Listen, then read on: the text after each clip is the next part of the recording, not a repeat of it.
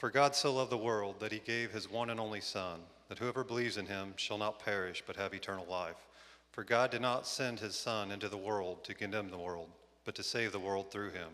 Whoever believes in him is not condemned, but whoever does not believe stands condemned already, because they have not believed in the name of God's one and only Son.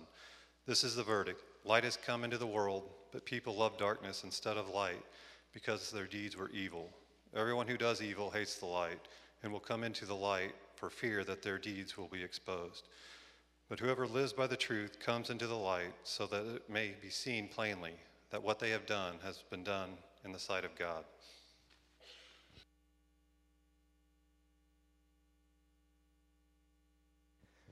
Thank you, Mike. Mike was really nervous about that, but he did a good job, didn't he? Uh, turn if you if you have turned your Bibles, keep them open to John three. That's where we're going to spend our time this morning. I ask you to join me in a word of prayer. Father, we thank you for your word, God. We thank you for uh, the portions of it that few people talk about, and we thank you for the portions of it that seems like everyone's memorized and, and is committed to memory. And, and, and God, we're just grateful for all of it because we know you inspired every last word of it.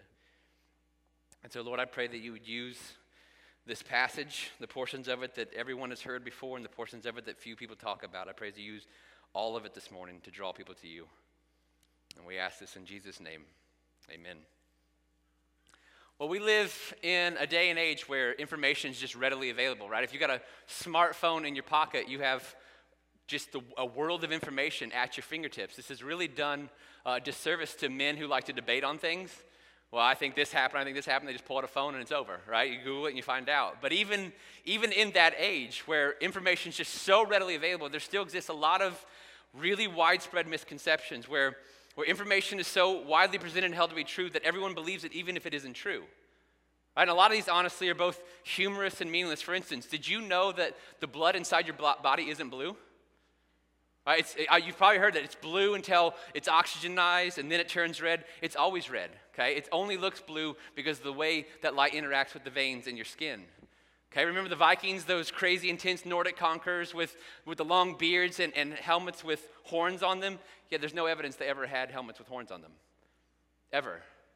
Someone wrote an opera eh, about Vikings, and horns were added to the helmets of performers, and a myth was born. They never actually had horns. Okay, so tomorrow night when the Minnesota Vikings are on Monday Night Football, every time you see their mascot, I just want you to scream, fraud, right? And if you can do this in a group of people with no explanation, that would be even better for me. And text me about it later, okay?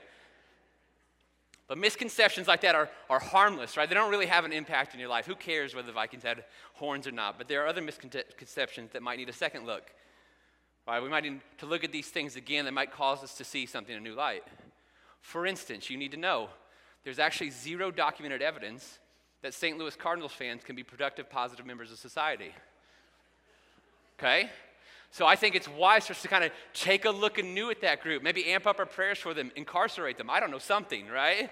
Um, and then there are misconceptions about the Bible and about God. And again, some of these are pretty harmless. Okay? But for instance, the book of Genesis never says that Adam and Eve ate an apple, it just says fruit. Right, the book of Jonah never one time mentions a whale, it just says great fish. Right? But those aren't that big a deal, but there are misconceptions that aren't harmless. There are these widely held beliefs about God that are dangerous and hurtful and need to be addressed. Common misconceptions about God, like this one, that God is looking for and pleased with people who are religious. Well, as long as religion is defined by practicing a set of rituals and observances in order to appease God, as long as religion is what we do in order to earn our way to God, then God remains unimpressed, unmoved, and is not pleased with religion. Many people also believe that God has some sort of divine scale of justice, right? And, and on that scale, He's going to weigh your good against your bad at the end of your time. So, your job, you better have more good than bad, right? And they believe that if you don't appease God, you don't do enough to make Him happy, then, then that's when God sends you to hell. That He looks over your life, He weighs the good, He weighs the bad, and He makes determination. Those with enough good, He sends to heaven, but those with too much bad, well, those He sends to hell. And none of these misconceptions are true. They have been formed and widely accepted by a variety of means. They've been formed by people who have mishandled the Bible, teaching it erroneously. They've been formed by the influence of religions. They've been formed by people who hold their opinions and feelings higher than the Word of God. They've been formed as a result of human sin and by the work of our enemy in order to confuse people. I cannot narrow down a specific single place where all these misconceptions are born or formed, but I can tell you where they didn't come from. They didn't come from Jesus. And they didn't come from an accurate reading and interpretation of the Bible. Because Jesus never one time lays out a minimum entrance plan or requirements to get to heaven, right? He, he never says, make sure you do this at least 100 times, pray this 200 times, serve your neighbor 60 times, go to church at least 300 times over a 10 year period, and then you're good.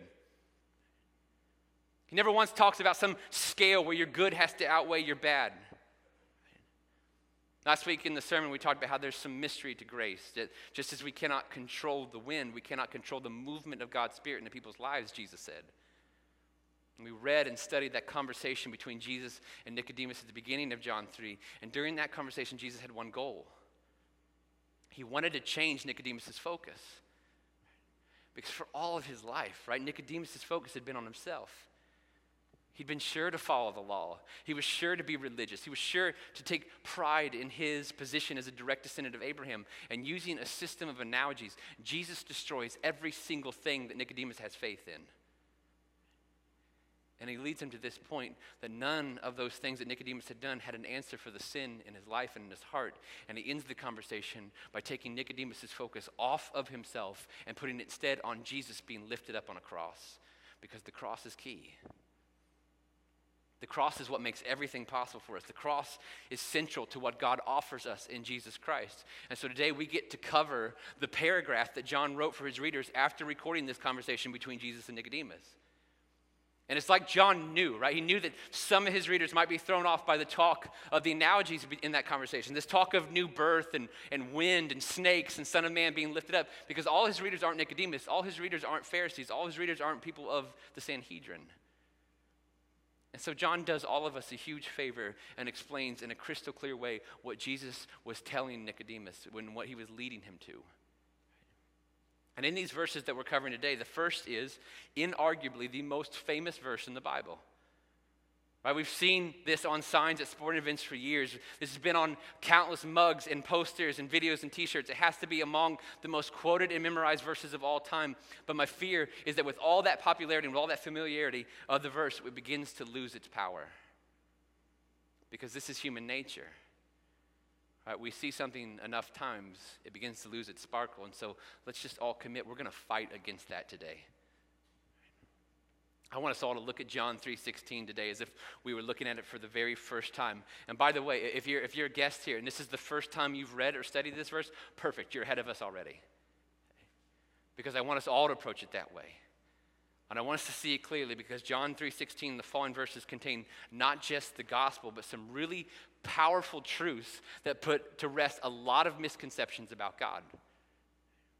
I still remember the day that this hit home for me. Okay, I was in a church in Berlin, Germany, of all places. I was there with a group of people from this church, and we were visiting uh, and serving our missionaries there, Fritz and Lynette Good, and the church that they helped plant over there. And I was preaching on this particular day. And one of my many limitations as a human is that the busier I am, the slower I am to feel. Right? So when I'm facing a big day, it takes so much to keep my ADD poster child brain on what I'm doing that I feel little, right? One of the things that I've actually been talking to God about and praying about is asking Him to help me feel more on Sundays when I'm with all of you. Because for my entire life, to feel something, I have to stop and slow down. I have to take it in entirely, or else I'll miss the emotion of, of the day or the moment. And I was, I was on that day in Berlin. And so the train ride over, the walk over, all I was doing was going over my notes. When I got there, making sure that went over the service order with the pastor and the, and the musicians, getting my mic on. I was memorizing when I'm going up. I'm going over again and again in my head what my intro is going to be. And it never hit me where I was. And where I was was in the heart of Berlin, Germany, one of the most godless cities in the world a place where millions of people live, and you could count the faithful churches of Jesus on one hand. And I got to be in one of them. And not only that, Berlin has become an international city where more than 30% of the city's population is people who are not from Germany. So, in this church, in that city, were people from all over the world, people who, in their nation and their language, Jesus met them and redeemed them and saved them. It was the closest thing to heaven I'll ever experience here, as people from every inhabited continent were in that room and I was missing it. until right before I was to speak. And all it said in the service order was scripture reading. And so the first person came up and read John 3:16 in English. For God so loved the world that he gave his one and only son that whoever believes in him should not perish but have eternal life. That didn't stop me in my tracks. I'd heard that before. But what happened next did, what happened next was a train of people from different parts of the world and what each did was step to the mic and read John 3:16 in their native languages in Russian, in Spanish, in French, in Italian, in German, in multiple African dialects. By the time it was done, I think 14 different languages were represented. So I sat there, right, with my, with my eyes closed, hearing these different languages that I normally have absolutely no clue what they were saying, but I knew what they were saying, right? For God so loved the world that he gave his one and only Son, that whoever believes in him shall not perish but have eternal life. And I thought about being born in this little nowhere town in Indiana called Belle Union about this vast array of places where the people in this church had their stories begin Africa, Europe, Asia, South America, Caribbean, and more. And how on this day we were all in one room. In one room in Germany, we all pro- could proclaim eternal life, not because of anything that any of us had done, but all because of Jesus Christ, all because the truth of John 3:16, all because the gospel. And I was moved. I felt that. Because when you hear us say the word gospel, that simply means good news. So when we say gospel around here, we just mean the good news of Jesus. And that's what John 3 16 to 21 is all about. And I want us to take note of how John 3:16 starts. It's just two simple words. Verse 16 starts with these words, for God. And I point that out because I want us to be crystal clear on this. When we talk about the gospel, when we talk about the good news, the story is primarily about God. This is why religion is so powerful or powerless, right? Because religion is human pursuit of God. The problem is that, that God is unreachable. We cannot earn our way to Him, we cannot buy His favor, we can't be good enough to earn His approval. And so, our only hope as humans was for God to do something, not us. And that's exactly what we're told here. For God. This is about God acting. This is about God on the move. This is about God doing something. And what, of his, what is his motivation for this action? For God so loved the world. You see, God is a lot of indescribable things. There are aspects of his power and his holiness that we won't ever grasp because he's God. There are things that he has done and will do that we won't understand because he's God and we're not. But we're told here that we can know why God does everything he does. His motivation is love. The one great certainty of the Bible is that God is a God of love. In fact, in the book of First John, Right, we're told that he is love, that God is the definition, he's the embodiment, he's the reality of love. So to love someone else selflessly is to be like God. And this motivation is key because love is never forceful or domineering. Love looks for one thing back, and that's love. Guys, those of you who have been married, you need to think back. Those of you who are younger, just think about now when you really fall for that girl. I mean, when you're head over here is crazy for her, when you really love her, do you want her to agree to be your maid and housekeeper for the rest of your life but never show you affection? Or is the only thing that you want, more than anything this world can offer, is just for her to love you back? You see, it's just six words, right? And we've already seen the fallacy of religion. We have a major problem that is our sin. And our sin keeps us from God. That, that we can all feel that distance. That's why, since the beginning of time, people have formed countless religions or gotten so disenfranchised they decide that God must not exist. No one has ever joyfully became an atheist. And the idea of every religion is this idea that we will bridge the gap by somehow serving God, by checking things off a list, by doing enough good, by following certain ceremonies and attending certain services. But this verse reads, For God so loved the world See, we didn't make the move towards God. He makes the move toward us, and his motivation is love. And so, what he's looking for is our hearts. He wants to connect with us in a deep and intimate relationship. He's not looking for begrudging servants who are only in it for their own gain. He's looking for people who love him. And he's earned that love, he deserves it. Because out of his love for us, he gave his one and only Son. Again, look at that language as if you've never read it before. He gave. God gave us his son. The Greek word there implies that there is a loss to the giver. This is not a gift out of abundance. Think about it. God could have given us almost anything and it would have cost him nothing because everything is his. But he gave us the one thing that cost him. the only thing in all creation that would be sacrificial for him to give, God gave him to us. His one and only Son. That Greek word means unique, without equal, radically distinctive. This was no ordinary gift. This was Jesus. This was God's Son in whom he was well pleased. And this was a costly, costly gift. But God gave to us such a great gift because He loved the world. He loves all people who are created in His image. He loves all of them with a love that is unmatched by anything else this world can offer. He loves him so much that in order to close the gap between us and him, he gave the hardest thing it was for him to give his only son. And he gave him to us in order to inflict all the pain and all the punishment onto him that should be reserved for us. He gave us Jesus to send him to a cross. And on that cross, God would unload all of his wrath and all of his anger and all of his judgment onto Jesus Christ. We cannot even begin to fathom and understand the suffering that Jesus endured for us on that day. We cannot even begin to understand the pain it caused God the Father to unload all of that on his Son for us. And his motivation was love. And his purpose was reconciliation. Because the verse continues Whoever believes in him shall not perish but have eternal life. Whoever, listen to that word, man, that, that has no limitations.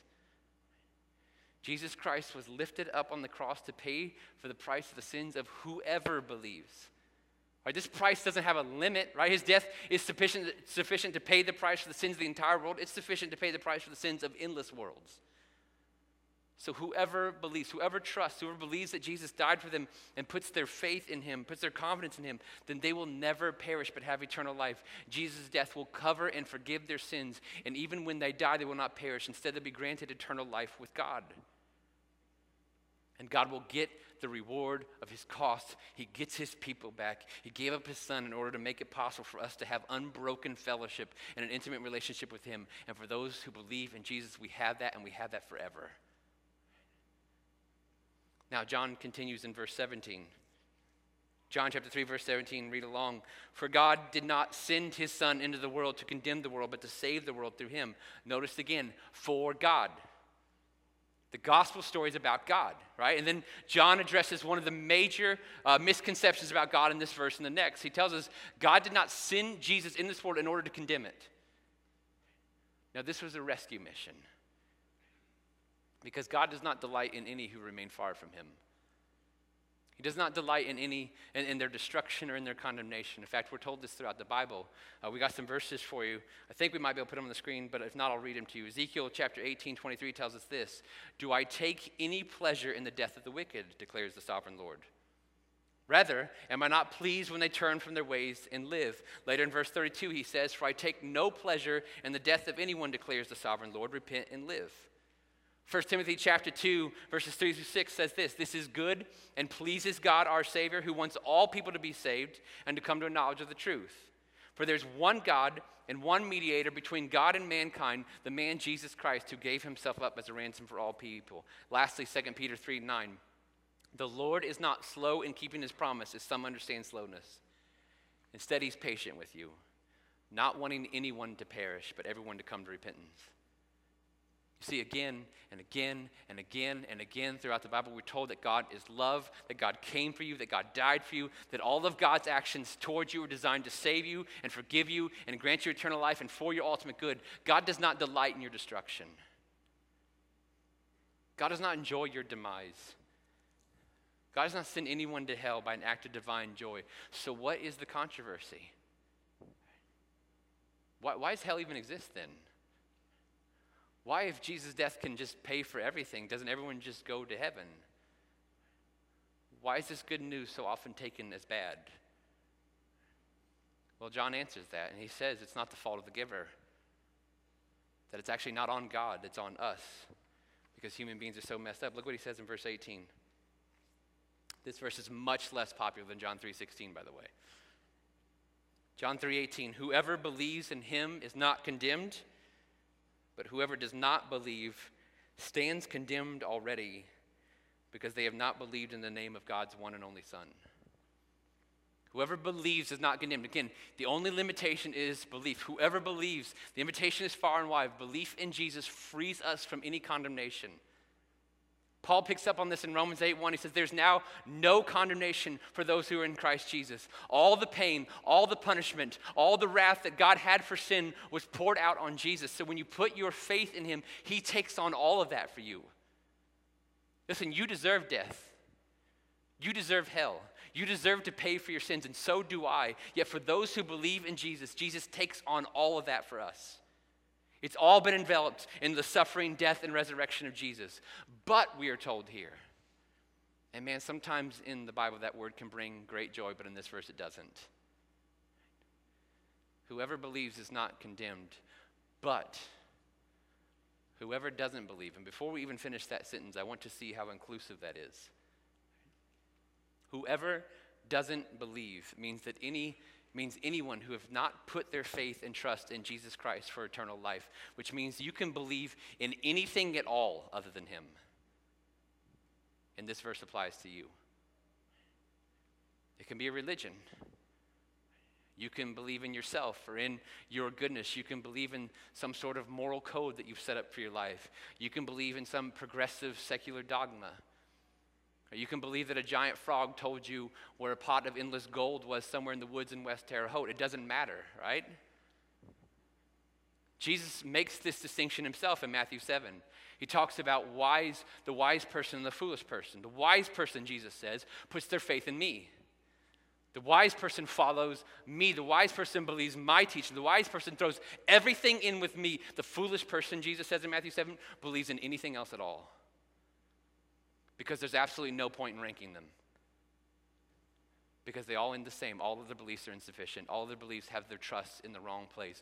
All of their beliefs worship and rely on something or someone lesser than what Jesus and than who Jesus is and what he did. And here's why. Because whoever does not believe stands condemned already. You see, God doesn't condemn anyone. He doesn't condemn anyone in sin to hell. Jesus doesn't condemn anyone in sin to hell. God doesn't actively look to ruin you because he loves you. But here's the truth even if he wanted to, he wouldn't have to actively look to ruin you because you're already doing that yourself. You stand condemned already. The reason that God doesn't have to condemn anyone is because they condemn themselves. You do it, He doesn't. In fact, He sent Jesus to save you from it. You see, one of the major hurdles that exists, one of the major hurdles that we have and experience in what God has for us is that we have way too high a view of humanity. We're simply far too impressed with ourselves and with our kind. Well, the Bible doesn't make this mistake. Right? The Bible is wildly, aggressively pessimistic when it comes to human nature. It tells us clearly that, that sin has depraved our minds. We're getting ready to read a couple verses here in John that tells us that because of this, we make really foolish decisions like loving darkness and evil instead of light. It correctly points out that no one's been worse to you than you have. And the Bible has little good to say about humanity apart from Christ. But the Bible is also wildly optimistic about human beings when they put their faith in Jesus because now they're new creations. Now they have the resources of heaven. Now God's Spirit lives in them and there is no condemnation for them. But the starting point, you see, the starting point for all of us when it comes to God is that when we sin, we are in open rebellion against God. Our sins aren't things to be ignored, they aren't things to be swept under the rug, they aren't things to be justified or dismissed as not as bad as someone else's. Our sins are an affront, they are, an offense, they are offensive to a holy, perfect God, and it's impossible for Him to abide them in his righteousness, in his holiness, in his perfection, he must punish them. So, as sinners, which we all are, we stand condemned. We've already lost. We have no chance in ourselves. But God, in his love for us, sent Jesus to take on that punishment in our place so that if we believe in him, we can be spared that. But if we do not, John tells us, then we stay under the curse and condemnation that we put ourselves under. Which makes you ask, why would anyone ever do that? Why make such an obviously terrible choice? Well, John answers that for us in verse 19. He says, This is the verdict. Light has come into the world, but people loved darkness instead of light because their deeds were evil. Everyone who does evil hates the light and will not come into the light for fear that their deeds will be exposed. John describes Jesus as light coming into the world.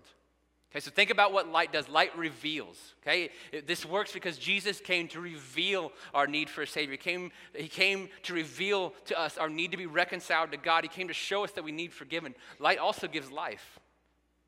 If there is no light, there is no life. Life's impossible. And Jesus came to give us life. The great irony is that Jesus died so that we may live.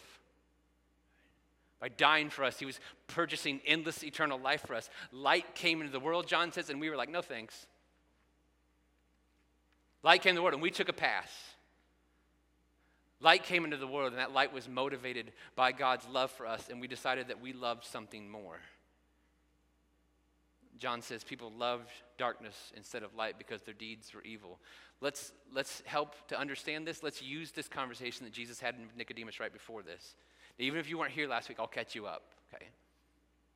Nicodemus is a member of the Sanhedrin. This is the council of Jewish rulers. And he opens the conversation he has with Jesus in verse 2 of chapter 3 by admitting they know. He says, it comes right out, we know you're from God. Just a few verses later, Jesus tells Nicodemus, guess what? The Sanhedrin won't ever accept who I am. And sure enough, spoiler alert, by the time we get to John 18 and 19 and 20, we'll not only see the Sanhedrin plotting his death, but arresting Jesus, putting him through a mock trial, demanding to Pilate that he be executed on a cross. Why when they knew he was from God? Well, the Sanhedrin enjoyed a lot of power before Jesus came.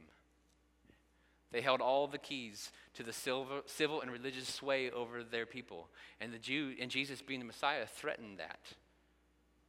They watched as people were going to him instead of them. Jesus, in revealing how powerless religion is, threatened their power and their hold over people. He threatened to, to end it forever. And so, even though Jesus came to offer them this amazing gift of forgiveness of sins and eternal life in heaven, what they decided is they, they decided they wanted to have influence over a small section of the Roman Empire for their limited life here instead. It's a pathetic, terrible choice. But they made it because they loved something more than Jesus. They loved their own power. They loved their influence. They loved their standing in their community. And so they rejected the loving, awesome gift of God for something they believed would be better for them. And it was a terrible choice. And we do this all the time. Man, even followers of Christ, you guys aren't immune to this, right?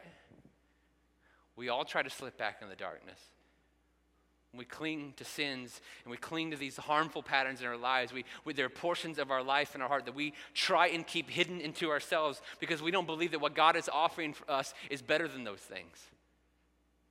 And we all do this. We're all collectively foolish in this way. It's idiocy to think that anything this world offers is better than what God offers us, but we love our sin. We love this idea that we are somehow in control over our lives. We love the false notion that we call the shots. And so we love darkness, John says. And we choose to stay in the darkness rather than to come into the light and let Jesus have his way. This is not only a foolish choice, but a harmful one, as it leads us to remain in condemnation. We love lesser things than God. So we don't trust Him with our lives. We don't trust Him with our careers. We don't trust Him with our marriages. We don't trust Him with our kids. We, don't, we definitely don't trust Him with our eternity. Because our minds are so depraved and screwed up that we think we can be a better God than He can. We believe that, that whatever it is we're holding on to, whatever it is we're clinging to, that's going to bring us more joy than God can. And, he, and we can't be more wrong. Couldn't be more wrong. Because verse 21 paints a picture of what's possible. John 3:21 says this, but whoever lives by the truth comes into the light so that it may be seen plainly that what they have done has been done in the sight of God. Those who come into the light, those who trust in Jesus, they have no fear. It's one of the things we were singing about right before we got up here because there's no condemnation in Jesus Christ. So step into the light. Listen, I take absolutely no pride in this. Right? But it's without fear this morning that I tell you openly I'm a sinner. Man, I'm a mess. I'm not perfect and I'm not even close to the, the very best thing you could say about me is that I'm a work in progress, but I face zero condemnation because of what Jesus did for me. So I feel no pressure to hide from you the fact that I'm a sinner. I feel no need to keep that truth a secret or cling to some ridiculous idea that I'm anything important at all. But instead, in the light of His grace, I'm free. I'm free to love Him. I'm free to worship Him. I'm free to exalt Him. I'm free to, to take off from the mask. I'm free to tell you about everything that He can do for you. Because followers of Christ, they come into the light not to show off how awesome they are, but to show off how awesome He is. We have nothing to hide because Jesus has covered it all. We have nothing to fear because Jesus has faced it all. We have nothing lesser to cling to because Jesus is all. And so, really, it all comes down to this question Do you really believe that He's the best thing for you? Do you honestly believe that? Because we must let go of these misconceptions about God and understand what He offers us. God made the move towards us. God came for us out of his unending love for us. He gave us Jesus Christ, and Jesus died in our place on the cross. And he didn't do any of this to have a reason to condemn us if we don't believe. He did all of this to save us from certain condemnation that was already in place. In 1981, there was this really unique manhunt in California. A thief stole a car, as thieves do. Right? And this greatly concerned the car's owner, but not for the reason you might think. On the front dash of the car, there was a box of crackers. And unbeknownst to the guy who stole the car, these crackers were laced with poison. The plan was this the car's owner was going to set these poisonous crackers in his garage to try and take care of a rat infestation. Now, the police are looking frantically for the car thief before he decides he's hungry enough to eat a cracker, right? So they put out bulletins on the radio. They put out bulletins in TV stations. They unload their entire police force because they're looking, they're looking for this man. Everyone is looking for him, but they're not looking to arrest him. They're trying to save his life. And the most tragic thing about the misconceptions we have about God is that often people hide from God. They hide from God because they think he's going to punish them. They hide from God because they think He's coming to condemn them. They hide from God because they think He's going to take something from them they don't want to give up. They hide from God because they simply don't trust Him. And all along, He is in pursuit of them because He loves them and wants to save them. Listen, I haven't spoken much today to seasoned followers of Christ, and I'm more than okay with that. Because it's good for your soul. It's good for your soul, even if you belong to Christ already, to hear again and again and again and again what God has done for you in Jesus Christ. But I want to close our time this morning by making a really overt and honest plea to those condemned already. I want to make a plea to those who do not yet believe in Jesus come into the light. Come into the arms of the God who's chasing you, the God who came for you. For God so loved you, He sent His one and only Son, so that when you believe, you will not perish but have eternal life. This place exists to tell you about that. Everything you see, to all of us, all this, it's here so that you would know that Jesus died for you, so that you would know and believe that He is your only way to heaven. So, what do you do? It's simple. 98 different times in the book of John alone, the book we're in, we're told that we are to believe in Jesus for eternal life. The gospel, this good news, it's all about what God did. He came, He pursued, He lived the perfect life, He died in your place, He rose again. Now you simply must just believe.